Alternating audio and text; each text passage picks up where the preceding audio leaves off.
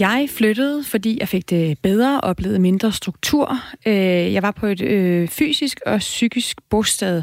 Famlede så meget i blinde, at jeg måtte tage en lejlighed selv uden døgnhjælp.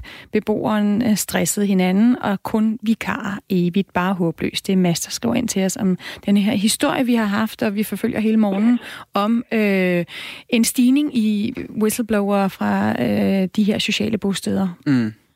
Der er også en, der skriver her, er overgrebene øh, mellem beboere, øh, personale eller hvad? Og det må vi gå ud fra, at de er. Øh, vi har i hvert fald tidligere hørt fra både Marie Sonne, som er første forbundsnæstformand i Socialpædagogerne, og fra, øh, øh, hvad hedder han, Henrik Flybjerg, som var øh, til fællestillidsrepræsentant for, øh, for Socialpædagogerne i, i ældre- og handicapforvaltningen i Aalborg Kommune, at øh, nedskæringer simpelthen har betydet, at der er mere pres på, man har mindre socialpædagogisk tid til øh, borgerne, og derfor kan de blive udadreagerende. Nu kan vi sige godmorgen til øh, Chili. Godmorgen. Godmorgen. Øhm, Chili, du har jo haft øh, ringet ind til os øh, og skrevet til os, ja. fordi du Mm. tidligere selv har arbejdet på sådan et bosted. Hvad er det for en oplevelse, du har der? Det er for øh, 10 år siden, da jeg læste til psykoterapeut, hvor jeg arbejdede som vikar. Øhm, og allerede på det tidspunkt, der øh, var der nedskæringer og øh, forhold for de psykisk syge. Det var i Københavns Kommune, som var så dårlige, at, øh, at øh, jeg fik faktisk tilbudt flere stillinger, som jeg sagde nej til, og jeg endte med at stoppe som vikar, fordi det var simpelthen for hårdt at være vidne til.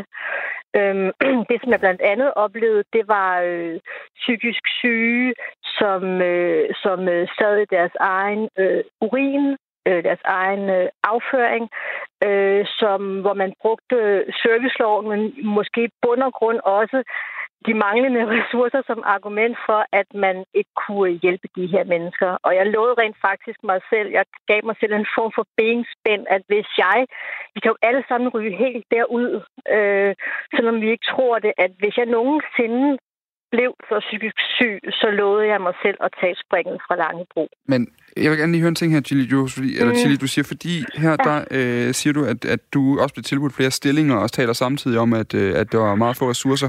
Hvordan, hvordan hænger det sammen? Altså, hvordan oplevede du, at der var få ressourcer, hvis der samtidig var job så at få? Øh, det hænger sammen med, at folk de sagde op og blev sygemeldt. Altså, Øhm, ko- kollegerne rundt omkring? Ja. Ja. Øh, altså, øh, i den periode, hvor jeg var der, der, øh, der var der flere afdelinger, der blev slået sammen, så man skulle øh, løbe hurtigere mellem flere forskellige etager, for eksempel. og det var også tit, at jeg var øh, alene på en, øh, på en, en afdeling, hedder det, hvor, øh, hvor der var, var der mellem 8 og 10 psykisk syge, og det er altså, og, og, og, og det var der, hvor, hvor, hvor de boede, før de blev hjemløse. Så de var, de var misbrugere, og mange af dem var sådan paranoid skizofrene og havde det rigtig, rigtig, rigtig svært. Og det eneste, som der var overskud til, det var, at hvis de havde det dårligt, så fik de noget PN-medicin. Og det er sådan den medicin, du må få ekstra ud over den dosis, du får. Når der var samtaler med psykiateren, så var så havde beboerne samtaler inde på kontoret, hvor folk kom gående ind, og samtalerne handlede om, har du flere vrangforestillinger, hører du flere stemmer, og så havde pågældende psykiater sådan en checkliste, og sådan en samtale tog et kvarters tid, og så var det ellers ud af vagten igen. Mm. Tusind tak for øh, dine erfaringer og din oplevelse, Chili. Det var så let. Ha' en god dag. Og i lige måde. I, du kan også øh, deltage derude i den diskussion, vi har i øh, studiet her til morgen. Det handler altså om, at vi øh, via agtensigter har fået fundet ud af, eller hvad kan man sige, opdaget, hvad kan man sige, fået tal på, hvor mange whistleblower-henvendelser, der har været Kortlagt. på bostadsområdet Ja. fra 2018 til 2019. Og, og der kan man se, at antallet altså i samme periode fra 18 til 19 steg fra 1347 til 1694. Det er en stigning på 25 øh, procent. Hvis du har indspil til det her, så send den til os på sms'en. Den hedder 1424. Du skal starte din sms med R4. Og vi fortsætter med den her historie, fordi ifølge fagforeningen Socialpædagogerne, der dækker de ansatte på bostederne, så skyldes den her stigning i høj grad, at området er blevet beskåret gennem mange år. Prøv lige at lytte her. man taler om tingene, at man ligesom i et stærkt arbejdsfællesskab kan gå ind og, og reflektere over de situationer, der sker. Det, det er blevet en mangelvare. Som sagde Marie Sonne, hun er første forbunds næstformand hos Socialpædagogerne. Også foreningen LEV, der er en forening for udviklingshemmede og pårørende, de kæder det stigende antal whistleblower-henvendelser sammen med nedskæringer på socialområdet. fagligheden skrider, og fagligheden falder, og ressourcerne falder, og menneskers øh, behov er komplekse, og får ikke, øh, man får ikke den støtte, man har brug for. Sådan siger altså formanden i Liv, uh, Annie Sørensen. Og den, der står og rømmer os lidt her i baggrunden, det er dig, Daniel Toft Jacobsen. Godmorgen. Godmorgen. Du er handicapordfører for Socialdemokratiet. Øhm, den her voldsomme stigning i antallet af whistleblower-henvendelser, øhm, øh, og både pædagoger og ansatte, øh, der peger på store problemer på det her område, synes du, det er godt nok, som, øh, som det er i dag? Nej, det synes jeg ikke. Men øhm, i forhold til det her whistleblower, øh, stigning i whistleblower-henvendelser, så, øh, så, så er det på en måde fint nok, at, at, øh, at, at folk henvender sig øh, i det omfang, der er behov for det. Øh, omvendt så er det selvfølgelig rigtig trist, øh, hvis det er, det er et udtryk for, at, at der er et stigende behov for at pege på, øh, på problemer øh, på de her bosteder. Øh, og, øh, og jeg tror bestemt ikke, at, øh, at tingene fungerer godt nok alle steder. Øh, og derfor så er det også noget, regeringen og, og vi i Socialdemokratiet er meget opmærksomme på. Vi, øh, vi kom med et handicapudspil før valget, faktisk, hvor vi sagde, at vi lige præcis vil se øh, på det specialiserede socialområde. Og, øh, og så lavede vi jo efter valget det her forståelsespapir, hvor vi også har skrevet igen, at øh, vi vil se på det. Vi vil mm. lave en, øh, en evaluering af, af, af det specialiserede socialområde, handicapområdets øh, organisering og planlægning, øh, for at se på, hvordan vi kan, øh, vi kan styrke indsatsen. Så det er bestemt noget, der har øh, vores, øh, vores store opmærksomhed. Det, det vi hører både fra en fællestillidsrepræsentant fra, øh, fra Aalborg Kommune her til morgen, og også fra Marie Sonne fra, fra, fra Socialpædagogerne, det er jo ligesom, at det simpelthen handler om ressourcer. Det handler om, at det er et område, der er blevet skåret på i mange år, og, og, og det er ligesom de konsekvenser, der viser sig nu mm. i, i takt med, at man kan se, at antallet af de her whistleblower-henvendelser, det stiger år for år for år, og det har så noget at gøre med, at, at der er så mange omstruktureringer på området, at altså medarbejderne simpelthen ikke øh, i det daglige tager sige det, fordi så kan det være, det dem, der, der, der, der tager øh, billetten væk fra arbejdspladsen øh, til næste omstrukturering det virker jo som et rimelig simpelt øh, svar, der kunne være på de her ting, og det er jo flere ressourcer. Og selvfølgelig mm. så er der mange, der råber på flere penge. Men, øh, men, men hvor langt er der til flere ressourcer for de her bosteder? Jamen selvfølgelig handler det her også om ressourcer. Jeg tror også, det handler om mange andre ting, men, men det handler også om ressourcer. Øhm, og, og vi har jo allerede taget det første skridt. Øh, vi ved godt, at, at vi slet ikke er i mål overhovedet. Øh, vi ved godt, der er langt igen, øh, men, men derfor vil jeg gerne tillade mig alligevel at, at sige, at vi har, øh, vi har jo taget det første skridt med, med nogle af de aftaler, vi lavede i efteråret omkring kommuneaftalen, hvor, hvor vi løftede kommunernes øh, velfærdsøkonomi, og også finansloven, hvor der var der var flere penge til velfærd generelt. Øhm, og, øh, og det har jo været sådan i mange år, at, at når der er kommet flere ældre og flere børn ud i kommunerne, så, øh, så er pengene ikke fuldt med. Mm. Og når pengene ikke fulder, følger med øh, flere opgaver, jamen, så bliver økonomien jo presset. Og det, øh, og det går også ud over handicapområdet, det går også ud over de her botilbud. Og derfor så er det øh, noget af det allervigtigste for os, at få taget, få taget, taget fat på hurtigt, det er netop, at pengene følger med, når der kommer for eksempel flere ældre og flere børn. Mm. Øh, sådan så vi kan få, få styrket øh, den, øh, de økonomiske forudsætninger, man har i kommunerne for at give en god øh, service. Og, og det skulle jo meget gerne også komme, øh, komme det her område til gavn. Hvem har ansvaret for, at vi er endt her? Jamen, jeg tror ikke, jeg har lyst til at stå og, og pege fingre af alle mulige. Altså, øh, jeg er selvfølgelig ikke enig i, øh, i den politik, øh, den borgerlige politik, der er blevet ført i en årrække, hvor, hvor, som jeg siger her, hvor pengene ikke er fuldt med, øh, og, og, og hvor mange kommuner derfor er blevet meget presset. Men jeg synes, det er meget mere interessant at snakke med hinanden om, hvordan vi kommer videre, end, end hvem der har skylden for hvad. Mm, men... men kan man tale om kommuner i forhold til, øh, hvad der er blevet givet fra, fra regeringen? Mm.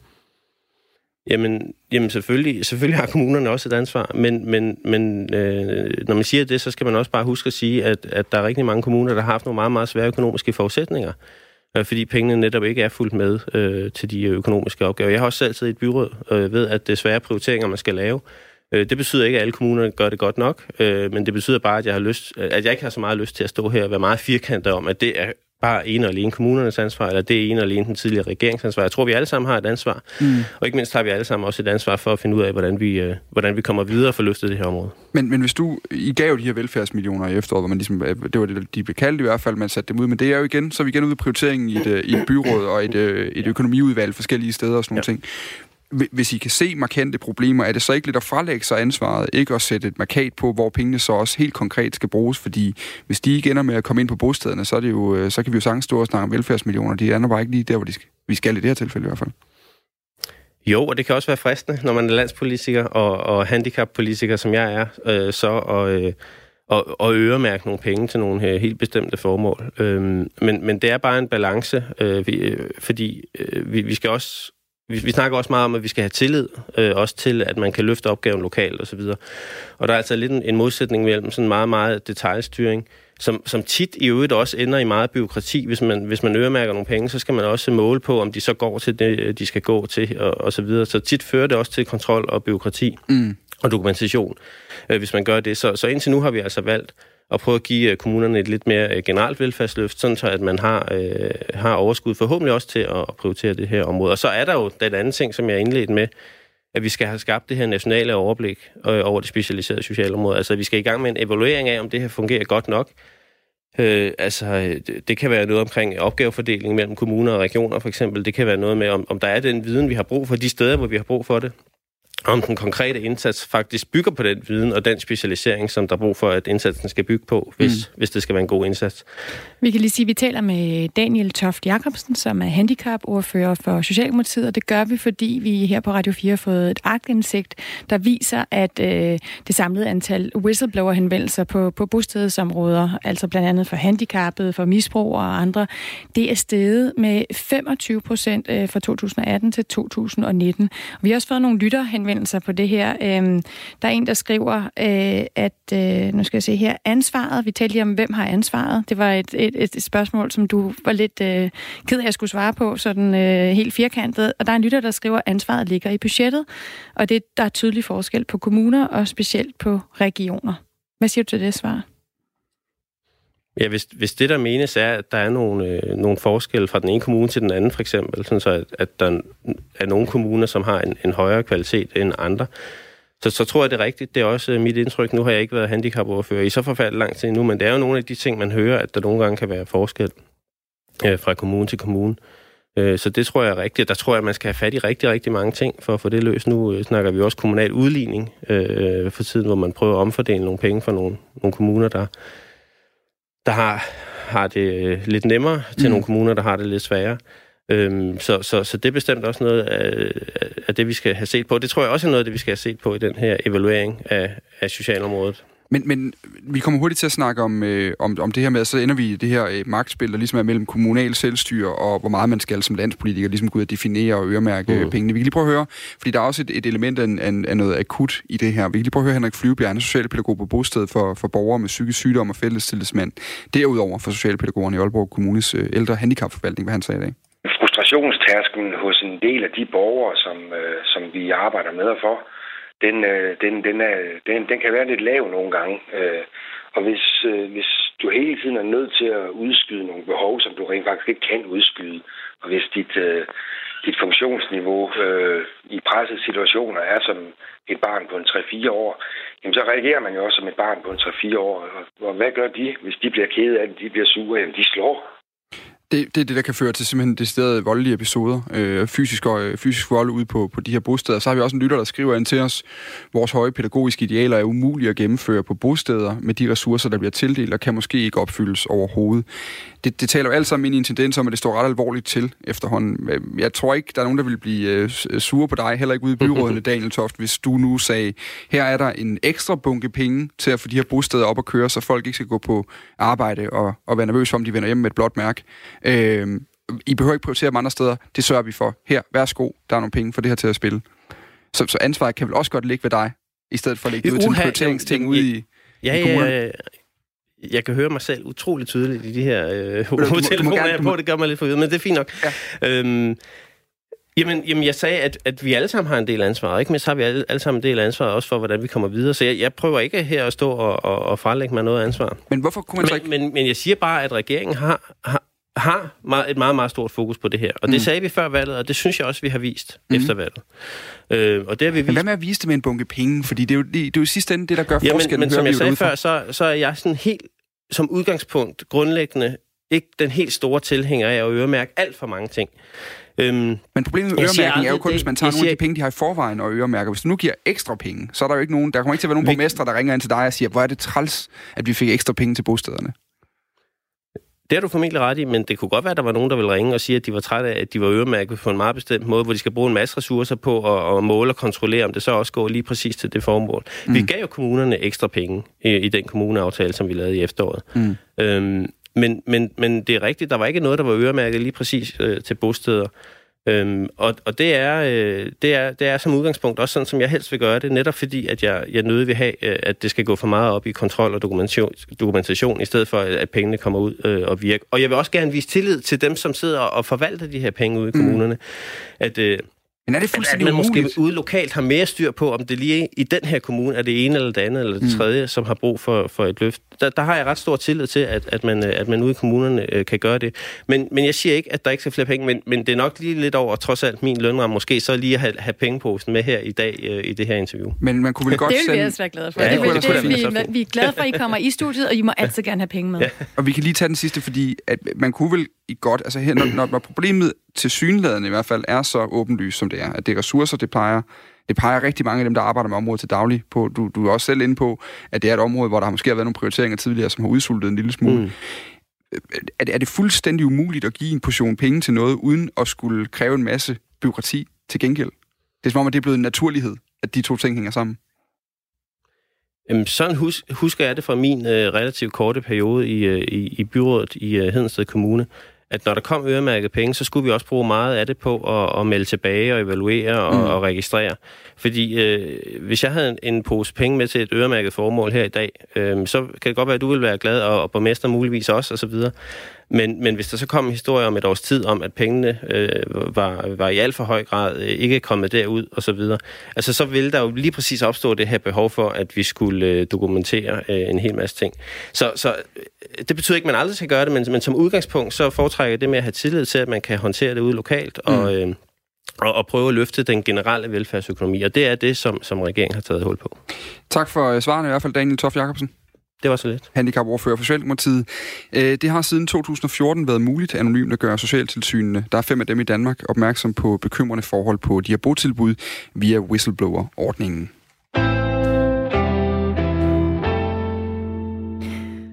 Vi vender tilbage til en anden historie, som vi har fulgt øh, ja, både sidste uge og, og i den her uge, og det er det her med, øh, med religion og med politik, og hvordan vi gør, hvad vi gør ved, at der er visse øh, religiøse samfund i Danmark, der udøver meget stor social kontrol.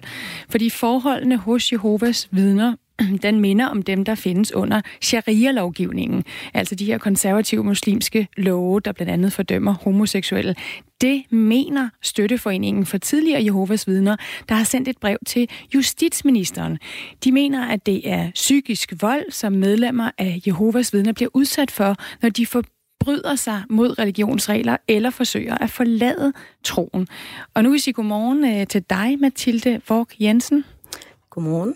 Du er Ph.D.-studerende i strafferet ved Københavns Universitet, og så øh, har du viden om, om vold i nære relationer. I mandags, der havde vi her i studiet besøg af Paul Dahl, som er formand for Støtteforeningen for, øh, for tidligere Jehovas vidner.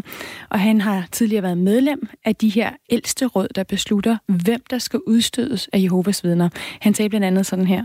Der er jo kommet en ny tillægslov til, øh, øh, til straffeloven om, at psykisk øh, psykisk vold eller psykisk mobning, at det skulle være ulovligt. Forløbet så koncentrerer den sig om, at det er inden for familien, men det er jo også inden for familien, det foregår, at forældrene de siger, I cutter forbindelsen til deres børn, Støtteforeningen for Jehovas vidner, øh, eller for tidligere medlemmer af Jehovas vidner, mener, at det er øh, psykisk vold, når medlemmer af trosretningen bliver udstødt af miljøet, fordi de forbryder sig mod religionens øh, regler.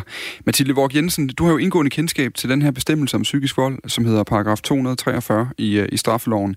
Er det psykisk vold, når, når medlemmer af Jehovas vidner bliver overvåget og, og udstødt af menigheden, hvis de handler mod reglerne? Så det er jo et, et spørgsmål, som er øh, for stort til at svare på øh, direkte med et, et klart svar. Og det øh, skyldes jo særligt, at paragraf 243, som du nævner her om psykisk vold, øh, dækker over noget, som øh, øh, i selve bestemmelsen, også man kan se, hvor, hvor, hvor kompliceret selve øh, indholdet, øh, altså formuleringen i bestemmelsen er, men hvor mange former for, for adfærd og handlinger, som egentlig er dækket inde under. Så jeg kan ikke svare øh, direkte ja eller nej til det. Hvad er det for nogle forhold, der gør sig gældende for, at det kan betegnes som psykisk vold? Altså man kan, øh, i stedet for at læse bestemmelsen op, øh, så vil jeg brække den ned i, i fire dele eller fire betingelser, øh, som skal være opfyldt alle sammen, øh, for at der egentlig vil være tale om et forhold, som vil kunne øh, straffes efter den her bestemmelse. Ja. Øh, og det første er det, som også blev nævnt lige før, det her med, at der er altså et krav om, at, at, man, at gerningspersonen skal tilhøre eller være nært tilknyttet øh, den anden, altså offret, øh, offrets husstand, eller også så skal der have været sådan en tilknytning førhen. Og så er der selvfølgelig så selve adfærden, som øh, man har valgt at, øh, at definere, som skal være enten groft nedværdigende, forulempende eller krænkende. Øhm, og så kan vi tale lidt mere om, hvad der ligger i det. Øhm, og udover det, så skal den her adfærd, som altså enten er nedværdigende, krænkende eller forulempende, den skal være egnet til utilbørligt at styre offret. Øhm, og det vil altså sige, at der skal være opretholdt en eller anden form for magtposition, eller der skal være øhm, altså med den her adfærd, så skal man have formået at styrke eller endda øh, få den her magtposition. Øhm, så det skal altså ikke være en naturlig del af parternes relation. Og så er den sidste, jeg ved godt, det, det er meget, jeg beskriver nu, men den sidste betingelse, det er, at adfærden skal være udøvet gentagende gange over en periode. Så det er sådan et handlingsmønster, man går ind og ser på. Det er altså ikke enkelstående krænkelser. Øhm, så Mathilde Våg Jensen, hvis vi lige har de her betingelser, som du så fint har prøvet at summere op, så yeah. vi alle sammen kan forstå dem i baghovedet. Yeah. Så prøv lige at lytte med her, fordi i mandags havde vi også besøg af Annette Blak. Yeah. Hun er tidligere Jehovas vidne. Hun blev udstødt, da hun var 18 år, fordi hun fik en kæreste, der ikke var Jehovas vidne. Mm. Hun ser ikke sin familie i dag, og hun mener, hun blev udsat for psykisk vold. Ja. Nu sad jeg lige og gennemgik den her paragraf, var det 243 i forhold til psykisk vold, og man kan bare sætte flueben ud for næsten hver eneste punkt, øh, hvad der er ulovligt der, mm. i forhold til, hvad det er, Jehovas vidner praktiserer. Mm. Så, så du mener egentlig, at lovgivningen er der? Det er et spørgsmål om at håndhæve den? Ja, altså det kunne være spændende med en principafgørelse, i hvert fald hvorvidt den kan bruges til Jehovas vidner, og hvis den ikke kan, så skal vi have en udvidelse, så det også dækker, øh, de bliver dækket ind under. Altså Annette Blak mener, at Jehovas vidner praktiserer psykisk vold allerede. Mm. At hun kan sætte flueben ud for lige præcis alle de her betingelser, du, du nævner med de nære relationer, med noget, der ja. sker over lang tid. Øh, mener du også, at man kan tale om psykisk vold i, i sådan nogle her tilfælde? Altså det, som er, er meget vigtigt at, at have fokus på her, det er netop det her tilknytningskrav. Øhm, så det vil ikke kunne være Jehovas vidner i sig selv. Det skal altså være en, som er, er nært tilknyttet offeret. Så det vil kunne være en forælder i det her tilfælde. Øhm, og der er også åbnet op for øh, i forhold til bestemmelsen. Det kan man se, hvis man går ind og ser bemærkningerne, som var som hørte med øh, lovforslaget i sin tid der er tale om negativ social kontrol her, også i, i, i de her lukkede øh, religiøse miljøer, der må være. Så der er bestemt et overlap, og man kan også spørge, det gør vi også teoretisk, hvad er egentlig forskellen på negativ social kontrol, og hvad er psykisk vold? Men man bliver nødt til øh, at have i baghovedet, at de her fire, fire betingelser skal, skal altså være opfyldt. Så spørgsmålet er, nu ved jeg, at I har talt om de her ældste råd tidligere, er der en nær relation mellem øh, den pågældende og medlemmerne i det her ældste råd, eller er der ikke. Det er jo så op til domstolen at vurdere det, hvis vi får en, en sag for.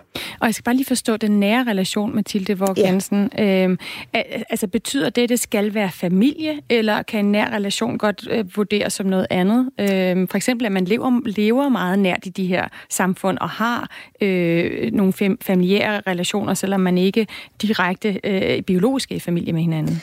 Det er et rigtig godt spørgsmål, øhm, og, og svaret er simpelthen også, at listen er ikke udtømmende. Øhm, der bliver nævnt eksempler, som selvfølgelig er forældre, barnforhold, søskende, øh, kæresteforhold, tidligere og nuværende, øh, men der er simpelthen ikke øh, lavet en decideret liste, eller lukket kreds, kan man sige, for hvem der egentlig øh, kan indeholdes her. Og det er også derfor, at, som Annette Blak også nævner før, at det kunne være interessant at få sådan en sag for retten, for at få domstolene, som jo er dem, der skal vurdere det, øh, om et forhold vil kunne falde ind under her.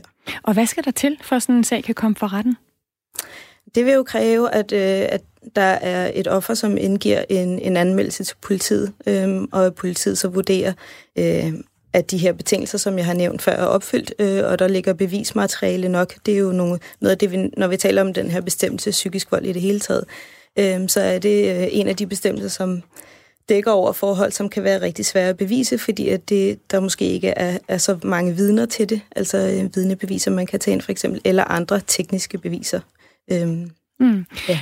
Altså, vi taler, skal vi lige sige, med Mathilde Vok øh, Jensen, som altså er phd studerende i strafferet ved Københavns øh, Universitet, og det gør vi jo, fordi at øh, Støtteforeningen for Tidligere Jehovas Vidner, de har skrevet i et, et opråb til Justitsministeriet, øh, at de mener, at øh, man bliver udsat for psykisk vold, øh, når man prøver at forlade øh, det her religiøse samfund i Jehovas Vidner. De skriver blandt andet, vi har lagt mærke til, at der er indført en ny lov i Folketinget, der sidestiller fysisk vold med psykisk vold. En følge heraf må vel være, at det også skal være forbudt at tro nogen og opfordre dem til at udøve psykisk vold, på samme måde som det er forbudt at opfordre til fysisk vold. Så Mathilde Våg Jensen, kan man dømme, blive dømt for psykisk vold, hvis man opfordrer til det? Jeg vil, øh, kort sagt, så kan man sige, at udstødelse, altså opfordring til udstødelse af tidligere medlemmer, øh, sandsynligvis ikke vil kunne falde ind under to øh, altså den her paragraf i sig selv, men en sådan opfordring øh, vil efter omstændighederne godt kunne være led i en samlet adfærd, som udgør den psykiske vold. Øh. Okay, så der skal mere til end bare det, man bliver udstødt, men det kunne for eksempel også være det her med, at man for, for eksempel så jo får at vide, at man må ikke se sin søskende og familie mere, altså en trussel om det. Ja, det, mm. det vil være øh, forskellige omstændigheder, som man så går ind og vurderer samlet. Så bare lige for at få, få styr på det, du mener ikke, at Jehovas vidner som sådan øh, religiøs samfund kan straffes efter de her nye regler om, om psykisk vold, men at en domstol godt kunne prøve at tage det op øh, i nogle enkelt tilfælde, hvor vi så måske kigger på enten de her ældste eller øh, nogle andre nære relationer inden for samfundet? Ja, spørgsmålet er jo, når vi taler om de her ældste råd, øh, om man vil, vil kunne vurdere, og det skal være en, øh, en konkret vurdering øh, ud fra oplysninger, om der foreligger den her øh, nære tilknytning, som jo er et af de øh, fire krav, som, øh, som fremgår af selve bestemmelsen. Tak fordi du var med her, Mathilde Våg Jensen, altså phd studerende i strafferet øh, ved Københavns Universitet med en masse viden om, om vold i de her nære relationer. Og, og, og det må vi jo så tage videre, Dan. Altså det her med, at det faktisk øh, skal være nogle af de her, øh, øh, for eksempel folk, der har brudt med Jehovas vidner, som skal prøve at rejse de her sager for at få det prøvet øh, ved domstolen. Og det er jo det, der også, og det er også, det er også det, der, hvis man sidder derude og måske har lidt svært ved at forstå, hvorfor man ikke kan sige ja eller nej til tingene, så er der jo det her ved, med strafferet, især det skal testes af i et domsystem. Altså det skal simpelthen ud i en i en, i en, øh, i en retssal et eller andet sted og prøves af, og så skal man ligesom se, hvor rammerne for, for lovgivningen kan, kan trækkes hen. Ikke? Og det er også derfor, at det, var, det er jo u- næsten umuligt at svare på de her spørgsmål, som Mathilde Våg Jensen ellers prøvede så godt at gøre, fordi hun ved jo ikke nu, altså vi skal ligesom have prøvet ja. det her i domstolene. Øh, vi kan lige sige, at vi har givet Jehovas vidner øh, muligheden for at kommentere på de her anklager selvfølgelig. Den officielle talsmand for Jehovas vidner i Skandinavien, som hedder Dag Erik Christoffersen, han skriver i en mail til os, at det er alvorlige anklager, som de ikke kan genkende, sagen, og af principielle årsager, der ønsker de ikke at kommentere beskyldningerne. Så langt, så godt med den historie. Anne Philipsen, vi er klar til et uh, nyhedsoverblik.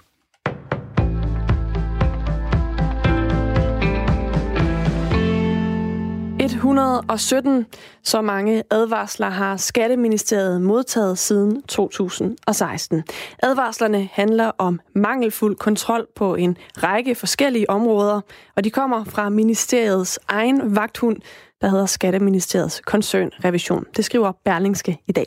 Ifølge avisen så peger advarslerne blandt andet på, at der er huller i kontrollen inden for områder som for eksempel selskabsskat, bilimport og tolv. Dagmar Eben Østergaard har mere.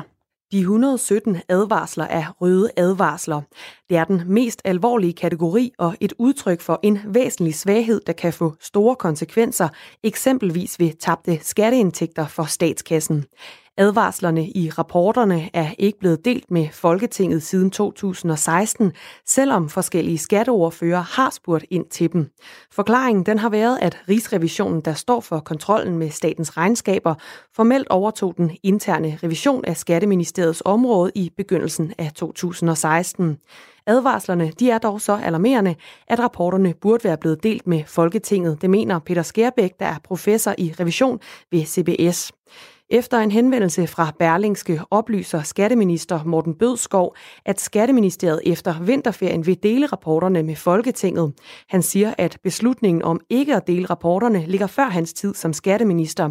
Han har dog ingen grund til at tro, at den tidligere regering ikke har forsøgt at tage hånd om de udfordringer, der nævnes i rapporterne. Og tidligere skatteminister Carsten Lauritsen forsvarer beslutningen om ikke at dele rapporterne med, at der ikke, det ikke vil have løst nogen problemer. I stedet så blev der ifølge ham lavet den praksis, at når der var et problem, så ville det blive præsenteret for forligskredsen. Der er markant flere, der klager over bekymrende forhold på bosteder for borgere med handicap, psykisk sygdom og stofmisbrug. Faktisk så er antallet af såkaldte whistleblower-henvendelser steget fra 1347 i 2018 til 1694 sidste år. Det er en stigning på 25 procent. Det viser agtindsigter, som vi har fået her på Radio 4. Og der er, at der er flere, der henvender sig med de her anonyme henvendelser, det skyldes blandt andet, at der er for få hænder.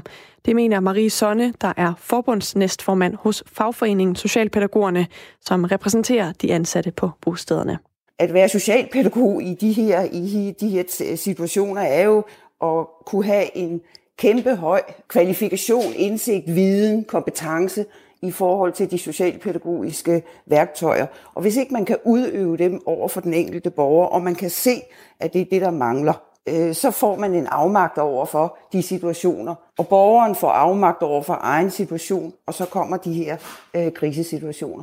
Og derfor så er der også brug for at få set på det her problem, mener Marie Sonne. Vi ønsker en national handleplan på det her øh, område. Vi ønsker at få afdækket, øh, hvordan er det reelt, det ser ud. Øh, vi ved, at regeringen jo har, øh, eller socialministeren har meddelt, at man vil lave en, en afdækning af området. Og jeg tænker, det er nok ved at være ved den tid, hvor det er mere end almindeligt nødvendigt. Det smitsomme coronavirus har kostet 1100 mennesker livet i Kina siden midten af december. Det oplyser de kinesiske sundhedsmyndigheder i deres daglige opdatering i dag. Dødstallet stiger, efter at der i den værst ramte Hubei-provins er blevet bekræftet 94 nye dødsfald det seneste døgn. Og samtidig så er der registreret mere end 1600 nye smittetilfælde i provinsen i løbet af i går. En del byer er på menuen i dag mest med havl eller regn, men de kan også lo- lokalt gå hen og være med slud og måske også tøsne. Men vi får altså også perioder med lidt sol og højeste temperatur mellem 2 og 6 grader.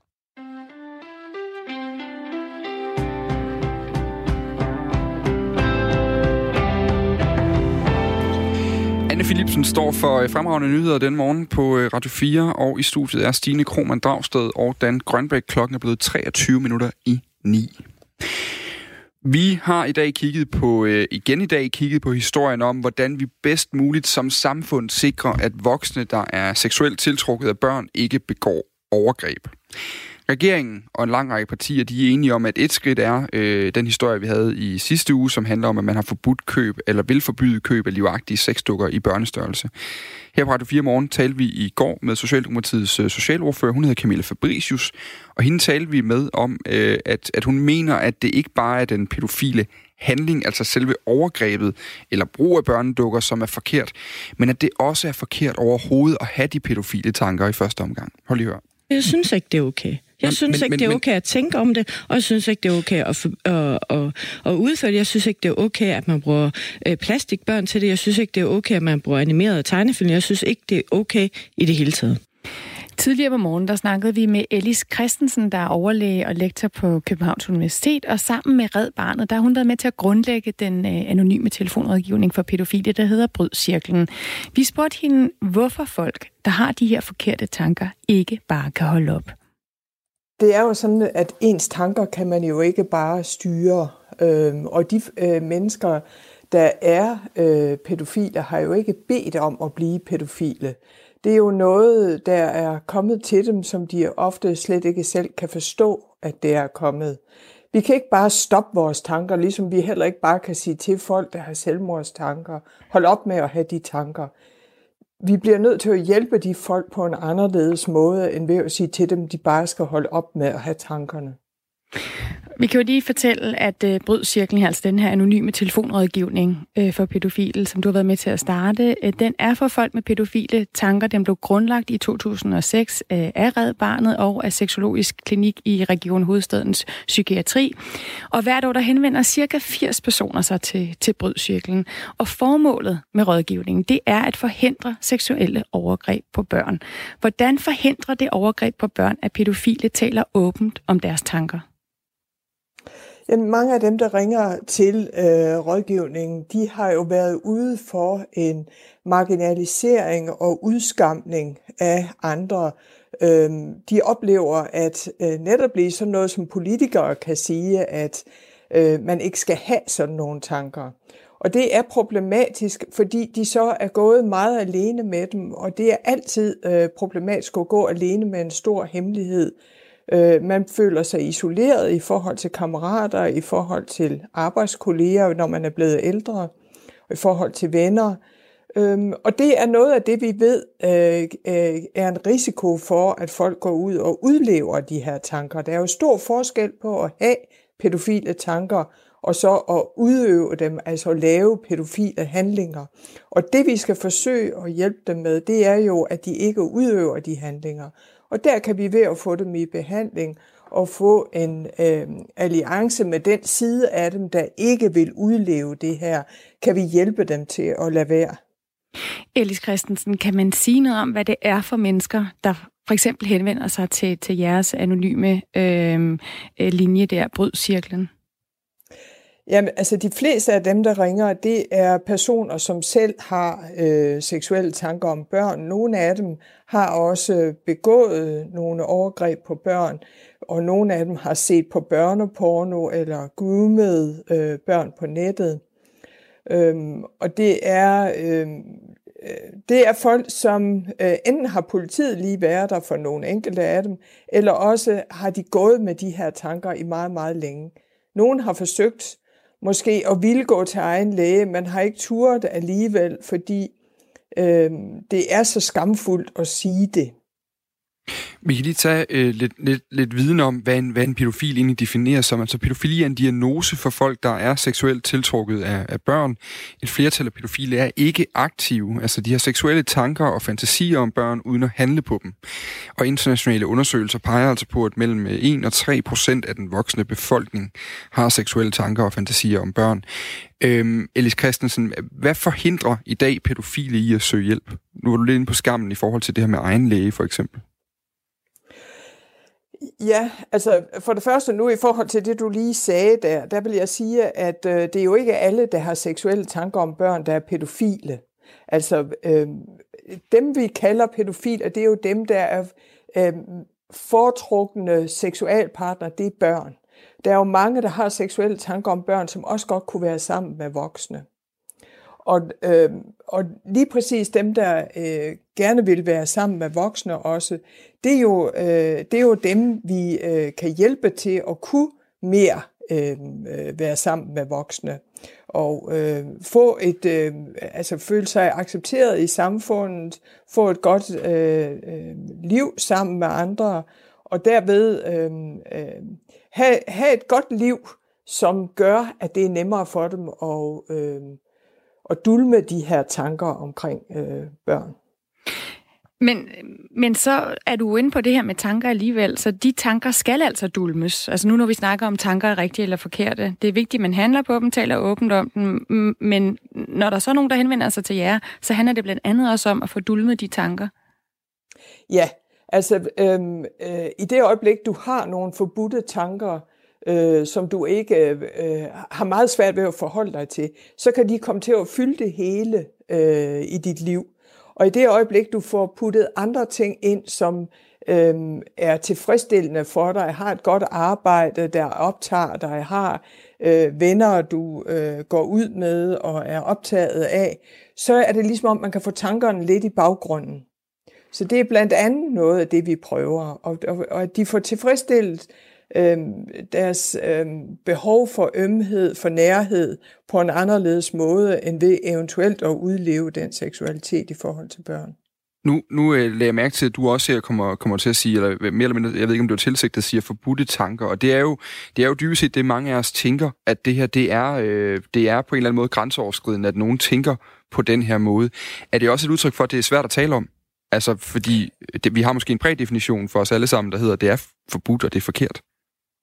Ja, det er, øh, det er helt klart, at det er, i samfundet i dag, der er det noget af det værste, man kan, man kan have af tanker, og det er sådan nogle tanker om at skade børn. Og øh, derfor bliver de også opfattet som forbudte tanker. øh, på lighed med, altså tanker om at tage livet af sig selv eller tage livet af andre, er jo også såkaldte forbudte tanker, som man forsøger at lade være med at have, men som man jo ikke kan sige til sig selv, nu holder jeg op med det, øh, og så derved er de bare væk. Mm. Mm. Men man kunne jo godt, bare lige for at komme helt ind igen, fordi man kunne godt sige at til folk, at du skal lade være med at gå og tænke på at slå andre mennesker ihjel. Altså, det, er, er, det, er det også et problem så i forhold til, øh, altså, øh, hvilken konsekvens har det, når vi ligesom øh, øh, definerer det som forbudt eller forkert, som for eksempel Camilla Fabricius øh, gør i, i det her øh, citat, vi spillede før? Jamen, øh, her har vi jo tale om, her der taler om noget lidt andet øh, alligevel, fordi det er jo en seksuel tiltrækning, og det er en seksualitet, som dem, der udelukkende er tændt på børn, de kan ikke få den udlevet på nogen måde, øhm, øh, øh, ud over altså dem, der bruger dukker, eller dem, der øhm, øh, bruger tegninger eller beskrivelser i litteraturen. Øh, de må bruge deres egen fantasi for ikke at gøre noget ulovligt. Og det er en, øhm, øh, den der trang, den seksuelle trang, er jo en, vi alle sammen har. Og det er meget hårdt at gå med aldrig at kunne få den udlevet sammen med et andet menneske, som man gerne vil. Ellis øh, Christensen, øh, som altså er en af grundlæggerne af den her anonyme telefonrådgivning for pædofile. Hvilken konsekvens har det, når politikere som Camilla Fabricius siger, at det er forkert overhovedet at have pædofile tanker? Jamen, jeg tror, at det er med til at skamme dem endnu mere ud, og det er med til at gøre, at det er endnu sværere for os at få fat i dem. Fordi de skal helst kunne, øh, øh, kunne vide og kunne mærke, at vi er godt klar over, at de har det svært. Det er ikke noget, de selv har valgt. Og de skal have vide, at de kan få hjælp, og at man kan se dem som den person, de er, som har pædofile tanker. Man kan godt respektere personen. Det er jo ikke personen som sådan, som... Øh, altså det er også problemet med at, at kalde folk pædofile. Ikke? Altså, det er ligesom om, de er kun det. De er jo meget andet. Det er en person, der har pædofile tanker, som de selv, øh, langt de fleste af dem selv har det dårligt med. Mm. Skal vi bare lige for at prøve at forstå det her også med, hvordan, netop når du siger, hvordan det, man bruger ordet pædofil. Er man først pædofil, når man har handlet på sine tanker, altså på den her lyst til øh, børn? Jamen i det hele taget, det med at kalde folk pædofil, er på en eller anden måde lidt forkert. Fordi du kan sige, at du er en person, som har lavet en pædofil handling, hvis man har gjort det. Og det er jo, at de fleste af dem, der laver pædofile handlinger, er jo ikke pædofil i den der diagnoseforstand, hvor det er det eneste, man tænder på. De fleste af dem, der begår overgreb mod børn, såkaldte pædofile handlinger, de er jo ikke egentlig pædofile. Og øh, så derved så øh, er der en hel masse, du egentlig slet ikke får fat i ved at kalde folk pædofile. Det identificerer de sig ikke selv Altså jeg skal lige forstå det, du siger, at der er rigtig mange, der begår overgreb på børn, som ikke gør det, fordi de egentlig tænder specielt på børn, eller kun er tiltrukket af børn, men fordi ja. at det har noget med alt muligt andet at gøre, at man kan forgribe sig på børn. Ja, Mm. Okay. Det er det, der er nemmere. Det er dem, der er lige ved, og de er ikke så besværlige som voksne. Alice Christensen, bare lige her til sidst. Dem, der henvender sig til jeres rådgivning, øh, som allerede har begået pædofile handlinger, hvad sker der med dem? Øhm, jamen, øh, de fleste af dem øh, er blevet opdaget af politiet på det tidspunkt. Øhm, og øhm, så får de en dom, og det er ofte en dom, som kan være til behandling i to år, hvor de så går hos os. Mm. Og de kan også fortsætte i længere tid, hvis det er det, de ønsker. Socialordfører fra Socialdemokratiet, Camilla Fabricius, lyttede med på interviewet, og vi snakkede med hende bagefter. Det kan være en åben anledning til lige at gå ind og finde interviewet i øh, podcast-appen, der hvor du plejer at, finde din podcast. Fordi hun havde også øh, sine holdninger til det. Hun holder fast i sin øh, tilgang til, at det er, det er ok og ligesom, kan man sige, øh, tale om det her, de her pædofile tanker, eller de her seksuelle fantasier om børn, som en forbudt ting, øh, også selvom det kan have en negativ effekt over for, øh, for øh, man kan sige, dialogen med de mennesker, som kan gå rundt med, med de tanker. Men hun sagde også, og det skal de tilføje, bare lige for god ordens skyld, at hun jo er enig med Alice Christensen i, at det vigtigste er, at folk, der har de her tanker, søger behandling. Mm. Klokken er blevet 10 minutter i 9.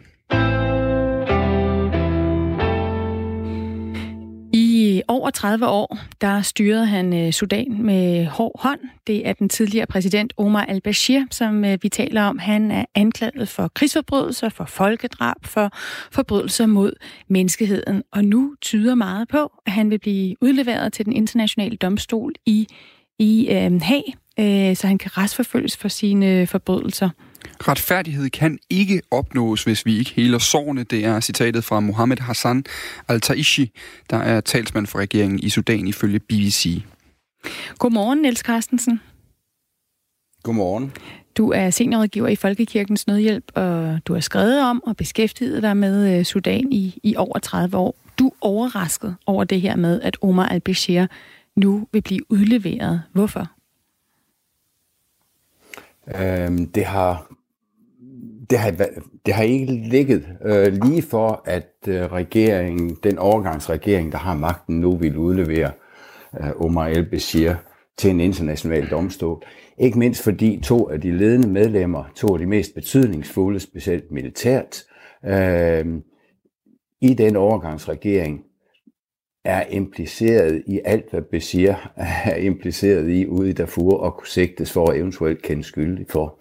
Øh, så de to, der sidder som, som de er absolut stærkeste personer i overgangsregeringen, og som skulle sanktionere det her, de kunne risikere selv at blive de revet med. Vi kan lige sige, at øh, Bashir han er jo altså beskyldt for de her ting, fordi han i 2003, øh, der satte han kræfter ind på kvælet oprør i Darfur-regionen. Det er nok noget, mange af os skal huske, øh, hvor det er altså endt med omkring 300.000 mennesker mistede livet i den her blodige konflikt, og 2,5 millioner blev sendt på flugt fra deres hjem. Øh, i, I april 2019, der blev han jo så væltet som præsident. Øh, vi så de her demonstrationer med en masse unge på gaderne med, med sang og musik igennem mange måneder. Øhm, og nu er der så kommet det her blandede styre, både øh, et civilt og, og militært styre, og det nye styre, det har først øh, afvist at udlevere den her tidligere diktator, øh, men nu siger man altså, at, at han vil blive udleveret til den internationale domstol. Hvad er det for en mand, der øh, kommer, øh, det regner vi i hvert fald med, kommer fra den her internationale domstol i Haag? Jamen, du summerede det egentlig meget godt op. Altså, det er jo en mand, der i 30, de 30 år, han var ved magten, eller meget, lige knap 30 år, øhm, har begået stort set alle de overgreb mod landets egen befolkning, som man kan forestille sig. Det er massedrab, det er etnisk fordrivelse, det er voldtægter, øh, plyndringer. Det er jo ikke kun i Darfur. Omar el-Bashirs regime har slået ned. Det er i det, det der nu hedder Sydsudan, Øh, dengang var det en del af Sudan. Det er i Blue Nile-regionen, det er i Nuba-bjergene. Så altså, man har været direkte ansvarlig for voldsomme overgreb, langt ud over det, han er sigtet for af, af den internationale domstol i, i, i Den Haag. Tror du, han bliver dømt?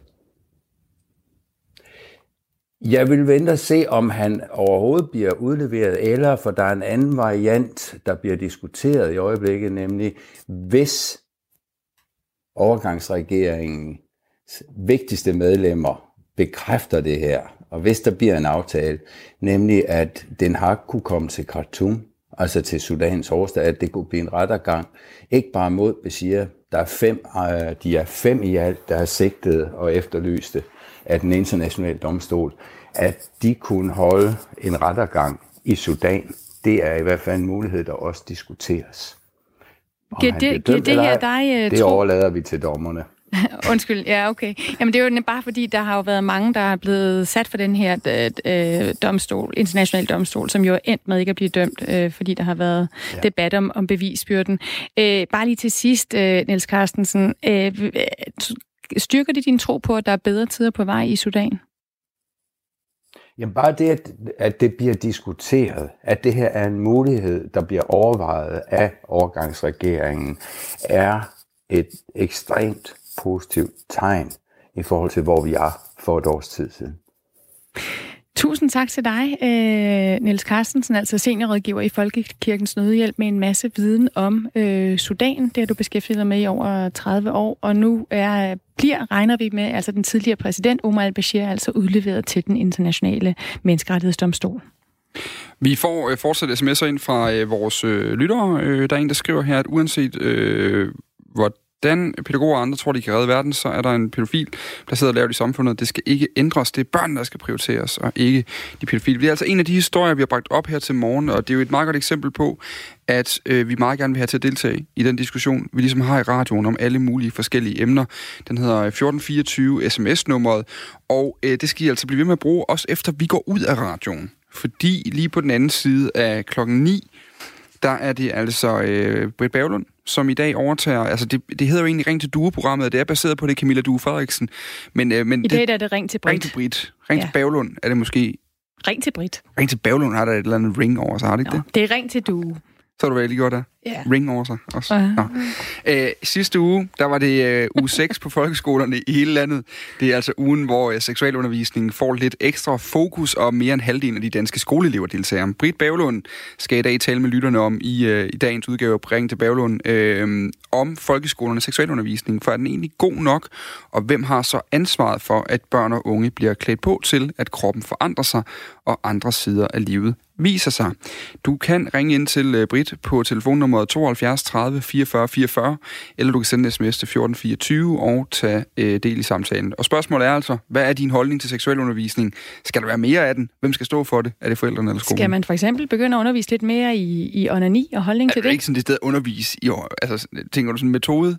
Nej, jeg tænker i, at det skal man ikke skamme sig over. Nu havde ja. vi lige, øh, vi havde jo lige en forfatter inde, der har skrevet om øh, onanins historie, øh, og der fik vi slået fast, at der er stadig en hel del, både mænd og kvinder, der skammer sig over at onanere, til trods for, at de fleste af os øh, synes, at det er noget, som øh, er vældig afstressende.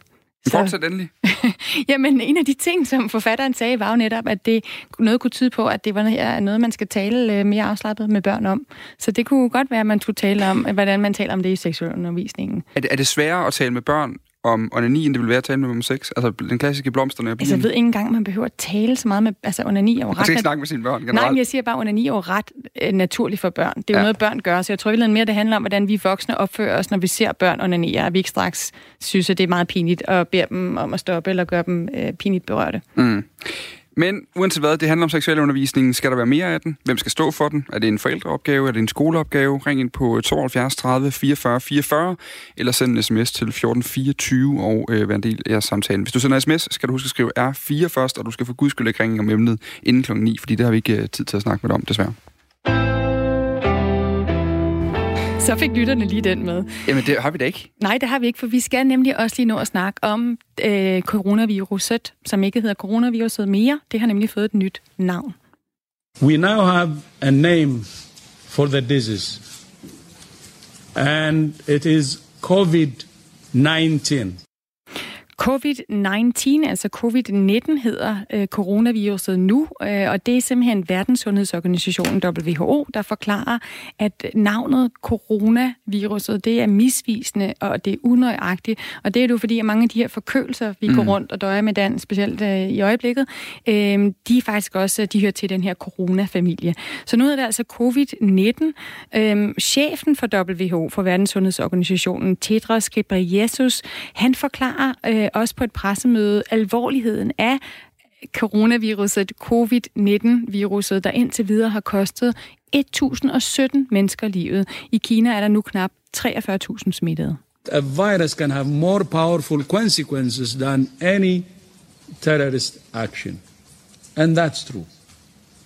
And if the world doesn't want to wake up and consider this enemy virus as public enemy number one, I don't think we will learn from our lessons. Han siger altså her, eh, Gabriel Jesus, at øh, viruset kan få øh, mere vidtrækkende konsekvenser end noget terrorangreb. Og hvis ikke verden vågner op øh, lige nu og indser, at det her det er vores øh, fjende nummer et, så tror han altså ikke, at vi vil lære noget af den her øh, katastrofe. Og han nåede også på pressemødet faktisk at sige, at det her virus, det tester den politiske solidaritet i verden. Altså, hvor godt kan vi stå sammen for at kæmpe imod det, han kalder en fælles fjende, som ikke kender grænser. Så oplyser han også, at øh, det vil tage cirka 18 måneder, før der kan findes en vaccine øh, mod den her covid-19-virus, altså coronaviruset. Vi bliver nødt til ligesom at sige det, fordi mm. vi skal lige have det her nye navn øh, i gang, så alle ved, hvad det er, vi taler om. Øh, WHO har samtidig netop nu øh, samlet topeksperter i, øh, øh, i Schweiz til et to-dages møde for simpelthen at prøve at koordinere den her internationale indsats. Således øh, kom vi hen til øh, vejs ende af dagens udsendelse af Radio 4 Morgen. Vi er heldigvis, og både for os og forhåbentlig også for jer derude, tilbage igen i øh, morgen tidlig. Ikke noget vinterferie til os. Ikke noget vinterferie Men til alle os. jer, der har vinterferie, I kan bare vågne glade og friske klokken 6 i morgen, og til den for Radio 4 morgen, så er vi tilbage. Ha' en god dag. Nu er der nyheder med Anne Philipsen.